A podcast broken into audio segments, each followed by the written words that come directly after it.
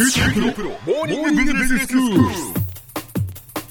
今日の講師は九州大学ビジネススクールで異文化コミュニケーションがご専門の鈴木雄文先生です。よろしくお願いします。よろしくお願いします。先生、今日はイギリスの歴史シリーズですね。はい、大団円近づいてまいりましたけども、今日はキャメロンの時代です。はい、えっと前の時はえっとゴードンさん、ゴードン・ブラウンさんでしたね。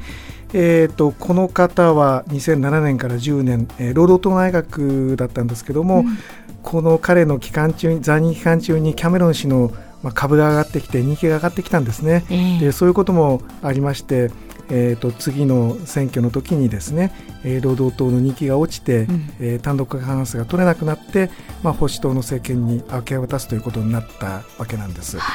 い、でただですねあのそうなったからといってあの保守党が単独過半数になったというわけじゃなくて、まあ、ちょうどあのいいぐらいでだいさん党がキャスティングボードを握るような形になりまして、まあ、連立内閣という形にはなったんですけども、うんまあ、一応あの、えー、ちゃんとした政権ができました。で彼はですね本当はもっと長く首相ができるはずの人だったと思うんですけども、えー、在職期間はにせんじゅうねんからじゅうろくねんまででじゅうろくねんというと例のブレクシットの国民投票をきっかけにして辞めさせられたんだということはもう分かると思うんですけども、はい あ, そうですねはい、あれがなければのもと続いてたんですよ。でその、えー、と背景としてふたつあるんですけどもひとつは、えー、と彼は保守党にはいましたけどもどちらかというと中道寄りの人なんで、うんあのまあ、その政治生命的にも極端な方に走ってないので長く持つはずだったということ、えー、そしてあの年齢が、えー、と首相になった時によんじゅうさんさいだったので、うん、若いですよね、えー、若いんですよ。それでその、えー、もっと持つはずだったんですけどそうもいかなかったと、うん、ただですねどうもあの国民投票した時に、えー、と彼がイートン校出身オックスフォード大学卒業っていうのはエリートだったもので、うんまあ、そこがちょっと反感を買ったところもあるよっていう分析もあるということはあるんですけどね。はい、さてそれでですね、えー、と彼はまああの、えー、と緊縮財政路線を取って、まあ、国の再建をですねきちんとあのやれる器だったと思うんですけども、うんまあ、とにかくいけないのはブレクシット、うん、で保守党の中でもあの意見が割れてるわけですよ、はい、もう離脱するんだという人といや残れ残れという人がいてですね、うん、その股裂き状態になってしまっててでそこが彼のネックになってたということなんですよね、えーえーで結局保守党を割らないために、えー、と彼は、えー、国民投票をやりますよって、うんえー、部内的にも言わざるを得なかったんですね、うん、で仕方なく、まあ、なだれ込んでしまった国民投票なんですけども、うん、ちょっと振り返ってもらうとですねこの時代にその国民の側にもあのふつふつとした思いがあって例えばその、えー、ヨーロッパ全土に移民の方が押し寄せてましたよね、はい、でイギリスも非常にそのターゲットになってたわけですよ、うん、そのフランスの方からメインの大陸の方からイギリスへこう渡ってくる不法移民などというのが非常に多かったので、うんまあ、それをなんとかしてほしいという国民の思いがあったりしたのはあ確かです、ええまあ、そういうこともあったんでブレクシットの問題っていうのが問題なんだよという雰囲気が国民の中にあったことはあったんですね。で、まあ、いずれにしてもそんなこんなで国民投票することになった、はい、で題目としては イーユー に残留するかしないかっていう話だったわけですけども、ええ、あの大体大英帝国の栄華を極めてきたあのお年寄りの人たちを中心にしてですねイギリスは独立でやっていくべきものだという認識を持っている人たちもかなりいて、はい、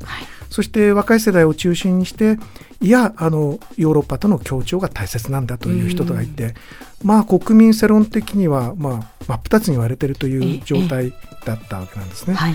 でということはですねキャメロン氏としてはかなり力を入れて彼は残留派だったんですねもともとね、うん、彼は力を入れて残留のキャンペーンを張らないともしかしたら危ないということはあったと思うんですよ、うん、だけど彼はですね一応政府としては各個にですねあのパンフレットを配布して離脱しちゃうといろいろ困ることがあるよという宣伝だけは一応はしたんですね、うん、だけどなんかマスコミを使ったり何々というようなことをものすごいことをやったわけじゃないんですよ。でそれはですねやりすぎると保守党の中から文句を言われるからなんですね。なるほど、かえって反感を買うっていうところだったんですね。なので全力を挙げて阻止っていうようなキャンペーンの張り方はできなかったんですよね。うんでも結果がよんじゅうはちたいごじゅうにくらいだったでしょ、ええ、だから彼がもし本気になってあの手綱を締めてたら残留の結果が出ていたんじゃないかなという気はするんですね。だから非常に微妙なあの英語ではクロースコールっていうんですけどね、ええ、微妙なあの判断だったというふうに思いますね、はい、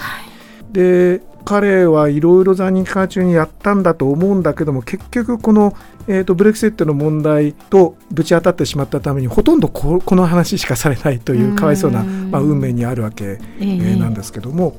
この国民投票って、ね、非常に不思議でですね、はい、日本ではいわゆる憲法の問題についての最後の投票などというのと違ってですね、まあ、いろんなあのキャンペーンは許されてるし、出てきたものは法的拘束力は実は持たないとかっていうこともあるし、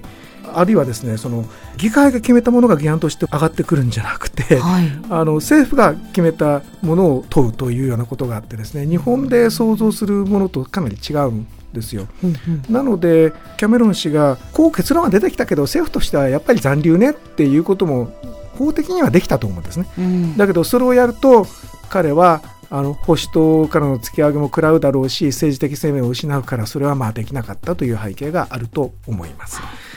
でそうやってあの通ってしまったわけなんですけども、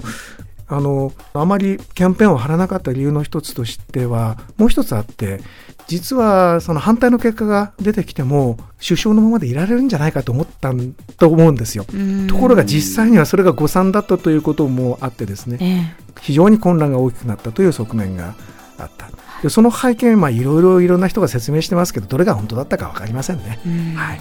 では先生、今日のまとめをお願いします。はい、えーとキャメロンの時代で、もうキャメロンの時代といえばブレクセットの問題というふうにもういち対いちでつながっちゃってる不幸な人だったと思いますけども、その時代をまとめてみました。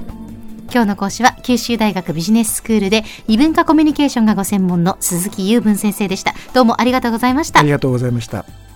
さて キューティー プロモーニングビジネススクールはブログからポッドキャストでもお聞きいただけます。また毎回の内容をまとめたものも掲載していますので、ぜひ読んでお楽しみください。過去に放送したものも遡って聞くことができます。 キューティー プロモーニングビジネススクールで検索してください。 キューティー プロモーニングビジネススクール、お相手は小浜素子でした。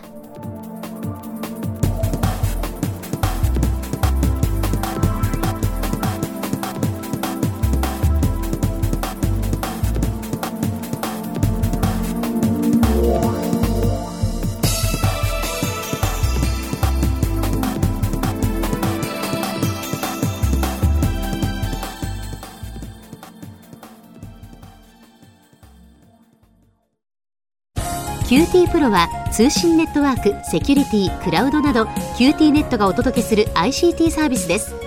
九州中に展開した光ファイバー網を基盤に、一番身近なビジネスパートナーとして九州の企業、自治体の皆様をサポートします。詳しくは キューティー プロで検索を。